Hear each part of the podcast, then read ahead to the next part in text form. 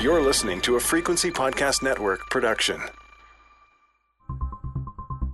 Canada's problem with sex assault and sexual harassment in its armed forces goes back about as far as we've had in armed forces. And the military's efforts to do something about that problem go back almost as far. For decades now, the Canadian Armed Forces has been stuck in a cycle. Here's how it starts an awful story emerges, either about one member's experience or about the culture as a whole being permissive of horrific behavior. And the story makes headlines. The military then reacts in one of two ways either by insisting the incidents are isolated, or, increasingly, admitting that there is a problem and promising us that they will tackle it through the military justice system. And that answer works until an intrepid reporter digs into how the military justice system handles the problem and realizes that the military justice system is broken. And then the Canadian Armed Forces and the government promise that a wholesale fix is coming as soon as the committee that they've convened delivers a report with recommendations that they will then implement, and everything will get better. And then a few years later, another story breaks, and we all look back and realize that for all the reports and recommendations, nothing much has changed. And that's how we end up in the summer of 2021 with a headline like this. Retired General Jonathan Vance has become the first senior officer charged in relation to the military misconduct crisis. In court documents, military police allege Vance did willfully attempt to obstruct the course of justice in a judicial proceeding. Look, this has been going on forever. It's happening right now. We've long known that this system is ineffectual. We've been told for a long time that repairs to it were underway. So, why has none of that actually worked? Why, after two and a half decades of quote unquote reform, is Canada's military justice system still so broken.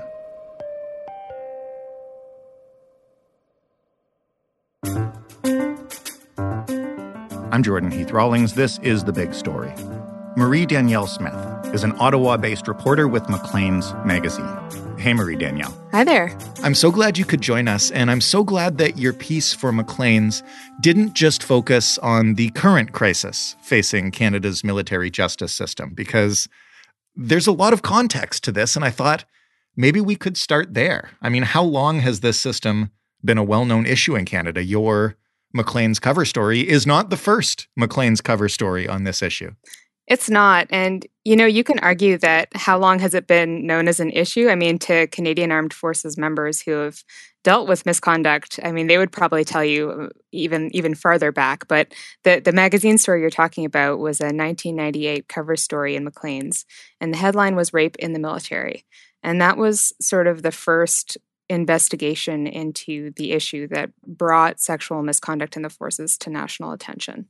What was the culture back, and not just in 1998, but going back, as you mentioned before that, the culture around investigating and uh, issuing discipline around sex harassment and sex assault? You talked to members of the armed forces going back decades, right? That's right. I spoke with people who had experienced uh, misconduct in even the late 70s and in the 80s. And what they described was really an atmosphere of fear and an atmosphere of thinking that there would be reprisals on their own careers were they to report anything. And in some cases, they did see some kind of reprisal. One, one man who spoke to me said that he was sodomized with the handle of a toilet plunger in a men's bathroom oh. not long after he started basic training in BC in 1979. And when he reported it, he was basically told to quit. Um, he was expected to just get over with it. Uh, and if he couldn't, then the system had no use for him, is, is what he told me. What was the process back then uh, when these things were reported? Well, essentially, and this is still the case today, um, if somebody decides to report to the chain of command, it, it really depends on the personal integrity of the person they're reporting to that person can decide to refer the matter to military police, and we can get into that whole side of the justice system. But they can also basically decide um, to ignore it. Now, in the last few years, uh, since Operation Honor started, and you know it's sort of wrapped up now, but since that Marie Deschamps report that came out in 2015. um, there has been a much uh, bigger effort to actually report all of the allegations that come in. Before that, it was often unlikely that people would even feel comfortable coming forward, and, and that's still the case today.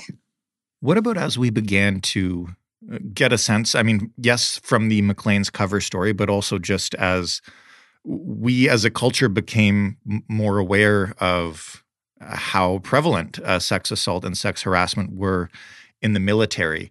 Leading up to the early 2000s, how did the military attempt to address um, what must have been you know, at the very least, a PR crisis and probably, uh, hopefully, an existential crisis. It really was, and there's actually another event around the late '90s that that is important to remember, and that was the Somalia inquiry, right. which looked into the abuses um, from the Canadian Airborne Regiment in 1992 and 1993. So that um, Somalia Commission report came out in '97, and it found evidence of a major institutional cover-up, and it demanded many, many changes to the military justice system. So that, in in tandem with that first reporting on the issue of sexual assault in '98, led to a major piece of legislation in in 98 and that bill was the biggest overhaul to the system to date. Um, we haven't seen any kind of huge huge changes since then. It introduced things like the military police complaints commission um, and a, a defense ombudsman. And so it created some of these rules that were intended to mitigate some of the problems that they saw. And another thing they did with that bill, and this is something that's heavily criticized now, is they took sexual assault as a criminal offense and they made it something that the military could actually try in its own courts and in its own justice system. Before 98, the military wasn't allowed to do that. So that was a major change. And when we look at the way that military has investigated and, and prosecuted sexual assault since then, a lot of people would say that that was a huge mistake. Why is that? So there are only so many courts martial um, every year. There's 50 or 60 cases in the military that get up to that level. And sexual assault cases often don't. There are, you know, despite some very large numbers, um, you know, StatsCan in 2018 reported that some 900 regular force members had experienced sexual assault over the preceding year. Well, in the average year, there's only three or four of those cases that are actually prosecuted and brought to trial. So, a lot of people would say it's a problem because the military doesn't have a lot of experience actually litigating some of this stuff. And judges don't have as much experience as their civilian counterparts.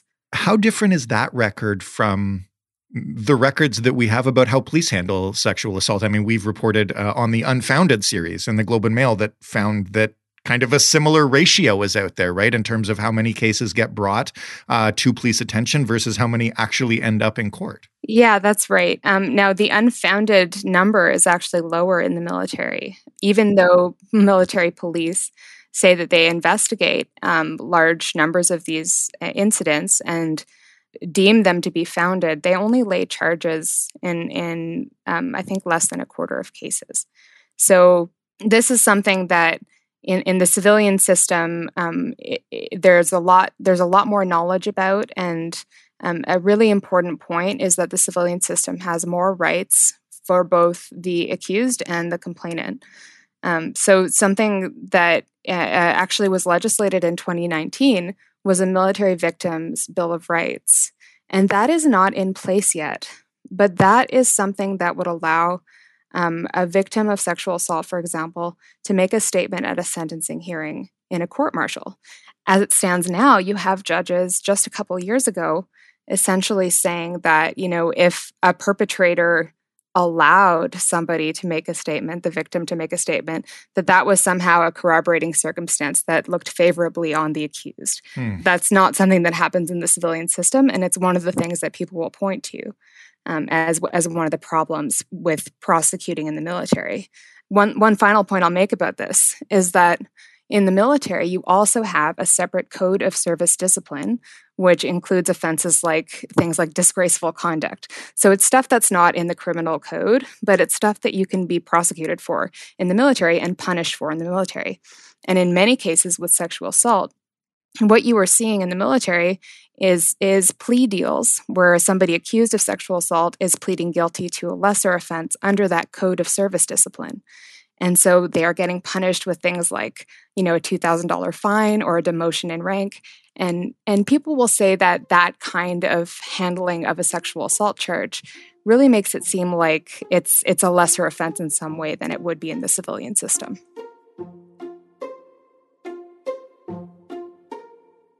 The big story will be back in just a minute.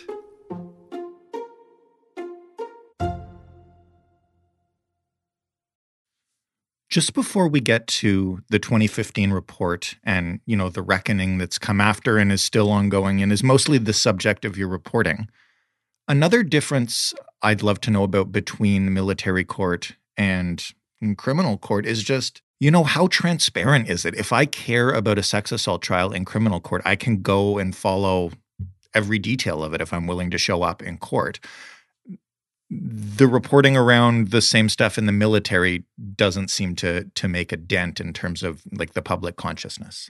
Yeah, you make a really a really good point about that. And I did ask sources to tell me a little bit about that dynamic. And you know, a military court martial is actually open to the public in the same way that a civilian trial is. Huh. But um, people complain that there's sort of uh, if there's a lack of transparency, it's in sort of the last minute way that courts martials are, are stood up.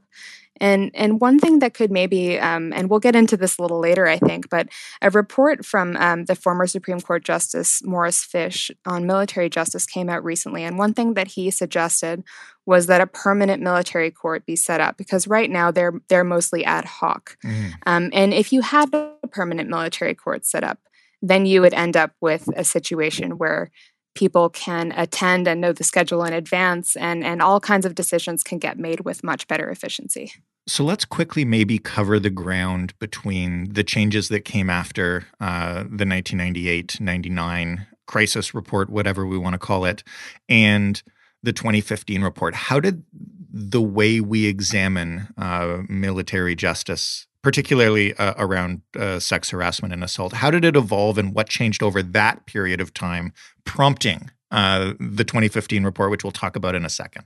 So, what's interesting is that in fact, not a whole lot changed.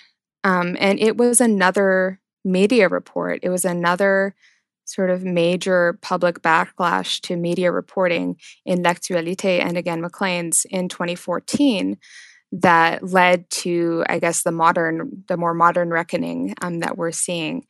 And uh, not long after some reporting came out that suggested that the problem of sexual assault was still extremely severe in the military, the, the then chief of defense staff asked for an, an external review from Marie Deschamps. And it's her report in 2015 that sort of created the impetus for the military to get its act together on this. Something really interesting, actually, about her mandate for that is that she was explicitly barred from looking at the military justice system. Hmm. Now, nobody seems to know why that is, but some would speculate that the military preferred to sort of keep her away from looking at court martials, from looking at the way that sexual assault is prosecuted, because perhaps that would sort of lead to an even bigger, an even bigger reckoning and an even bigger problem to fix.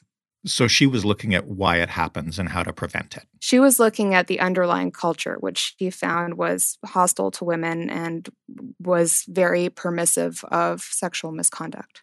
And this is where Project Honor came from, right?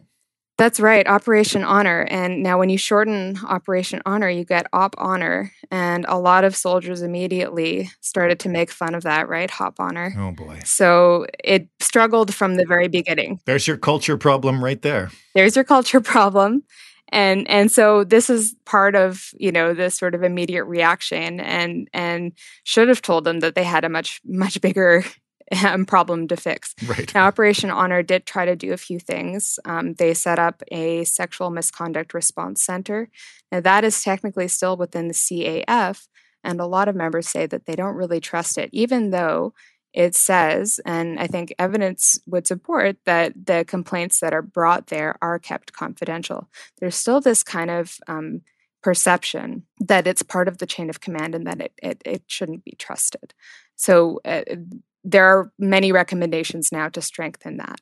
Another thing that Operation Honor did was it said, okay, we'll change the way that the military police handle complaints. So it organized um, sexual offense response teams.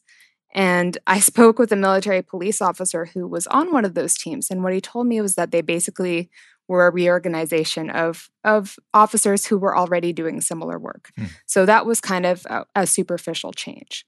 And in general, a lot of people feel that Operation Honor dealt mainly in those kind of superficial changes that didn't do anything um, super different structurally, but kind of had the appearance that the military was taking action on this. And what did we learn over the few years following that? About whether or not the culture was really changing, and particularly, I guess, uh, and this is where the more recent uh, problems have come up, particularly about the attitude from the very top of the CAF. Right. Well, maybe I'll bring in here an anecdote that I that I heard through my reporting, and it was that in the in the wake of the Marie Deschamps report, just a couple of months later, a military member, a current military member who had experienced sexual harassment and whose perpetrator uh, of sexual harassment didn't face any charges but was sort of let go from the military um, in what she alleges was sort of a tacit understanding that that he had been doing wrong. Right after the Deschamps report came out, she was offered an apology from a senior leader, a very senior leader in the CAF. And this senior leader apologized for how everything went with with the investigation against the perpetrator and uh, asked her in the meeting whether or not she thought that the issue that she faced or the harassment that she faced was part of a systemic problem, as Marie Deschamps had reported.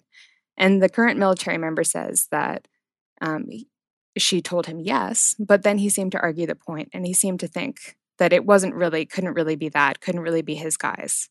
Right. And so I think that attitude of, oh, my guys are, are not the problem, or mm-hmm. this isn't really as big of a deal as it's uh, purported to be that kind of attitude seems to have really been present in the senior ranks over the last few years. And um, the the reckoning we see now with many many senior leaders either stepping aside or um, being pushed out because of unspecified allegations of misconduct.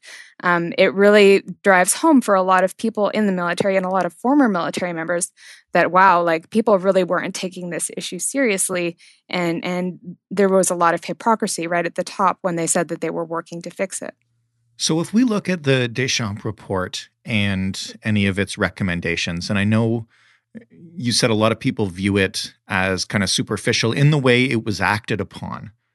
Was there anything put forward in that report or or even previous to that that really could have actually uh, given this some teeth, could have made a difference, could have uh, changed, if not necessarily the culture, then at least how the military responds to allegations? That's a really interesting question. Now, the report itself didn't look at military justice, but um, there are lots of things about the military justice system that would lend much greater confidence in this in people's ability to report problems and to report um, misconduct and then to see justice one of the things that actually a lot of people talk about right now is this idea of some kind of independent oversight body, some kind of independent investigator who could receive complaints and act on them completely outside of the chain of command in the way that military police and military judges aren't, since those people are still currently members of the Canadian Armed Forces. And uh, funnily enough, if we go all the way back to the Somalia Commission report, that's where such a role was actually recommended. Right. And, and maybe even before that, but that's where a, a role of um, Inspector General was very loudly recommended by the Commission. And that 1998 bill that we were talking about earlier in this conversation did not create that kind of a role. They created a weaker version of that in the, in the Defense Ombudsman but a lot of people who are you know sitting in front of parliamentary committees today and testifying about this issue would say that that sort of independent inspector role would have actually uh, you know maybe prevented some of some of what we're seeing now.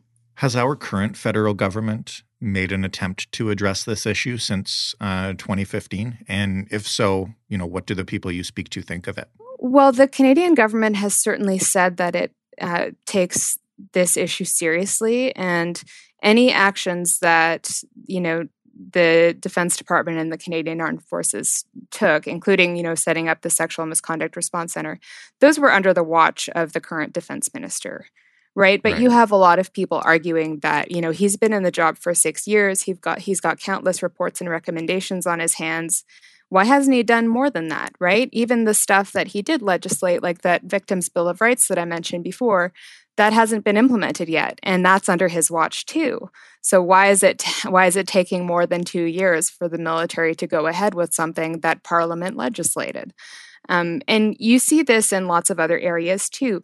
Um, the military's grievance system is broken and there are administrative punishments and summary punishments sort of at lower levels than the court martials we talked about before. But where commanding officers have an extreme amount of control over what happens to a soldier. And and all of these kind of different parts of the system that we talk about a lot less but that are still very very present in the lives of servicemen and women all of these things um, could be changed with legislation right? And all of these things could be changed with regulation. And and, and that's stuff that minister uh, Sajjan is is ultimately responsible for. So he certainly could have done a lot more so, where does that leave us in terms of what happens next? We just talked about a couple of comprehensive reports from uh, five years ago and more than 20 years ago. And we also just talked about a lot of things that still need to be done. I guess my question is Is there already a plan that exists that needs to be acted upon, or even just like a, a general consensus of like the big steps that should be taken? Or are we almost at square one in terms of like and I hate to say this with this government, but in terms of another commission and another report and then see what happens. Right. Well, now what what they have basically done is is yes, is said another report. So we've got another former Supreme Court Justice Louise Arbour who has a mandate. Now it is much broader than the Deschamps mandate. It is allowed to look at military justice and so she is she is going to be looking at the issue of sexual misconduct in depth and providing recommendations that the government anticipates following. But even more recently than that and and something i alluded to earlier this report from justice fish it's a it's a review of the uh, military justice system a mandatory review that you know uh, by legislation is required to happen every number of years. Mm-hmm. and that recommendation uh, sorry, that report made 107 recommendations. And I will say that every expert I talked to, from military lawyers to people on the ground to advocates for victims, everybody thinks that this report is really solid. And the government has accepted all of those recommendations in principle. So now what we need to watch for is whether those actually get done, because there's a lot of beefy stuff in that report and recommendations that could really change the military justice system and give members a lot more confidence in it. And that would go a long way towards solving this pernicious problem. Is there any chance that that gets done before this election we keep talking about we're about to have? Doesn't seem like it. So this is going to be an election issue again, maybe. I think it'll be an election issue if Canadians open their eyes to the problem and maybe get beyond some of the sort of surface scandals that we've seen you know obviously this the issues that senior leadership are are important and symbolically really important and and lead to major morale issues in the military. But if we go beyond that and we look at the structural and systemic problems and we decide as a nation that we really care about that and that we really care how we treat the people in our military who are supposed to be going out there um, you know, and fighting for democracy and all kinds of things that that we kind of collectively believe in. If we care about that and, and it is an election issue, then I guess I'll be pleasantly surprised, unfortunately. Um, but it certainly is on the table, I think, um, as we look at whether we think this government has done a good enough job. That's a great answer. And maybe uh, lastly, just to ask you to, to put your reporting to the side and focus on what you just said. Why do you think that hasn't happened yet? Why do you think this has never really made an impact in terms of the average Canadian voter demanding better from their military? Well, I think, you know, the military has often appeared to act, right? It, you look at Operation Honor, as much as it didn't seem to work, it looked like the military was doing something. And so I think it sort of brought attention back away from it. another thing that I would say, and you told me to sort of set my reporting aside, but but something that I learned through the process of trying to understand all this is that it's extremely, extraordinarily complicated. It's really complex. It's a really hard to understand system because it's parallel to the civilian system in so many ways. But there are key differences that that prove to be really um, really consequential in terms of the confidence people have in it. Yeah. And and to understand the differences, to understand what needs to happen to change it, it's it's no small feat. And I think that it, you know it can be difficult for the public to latch on to some of this kind of more systemic stuff as an issue. Like I say, you know, it's possible to decide to be interested in this, but you have to do quite a bit of work to understand it. And I guess that's where my pessimism comes from. Well, I hope this conversation helps some people understand it. It certainly helped me. Thank you so much, Marie Danielle. Thank you.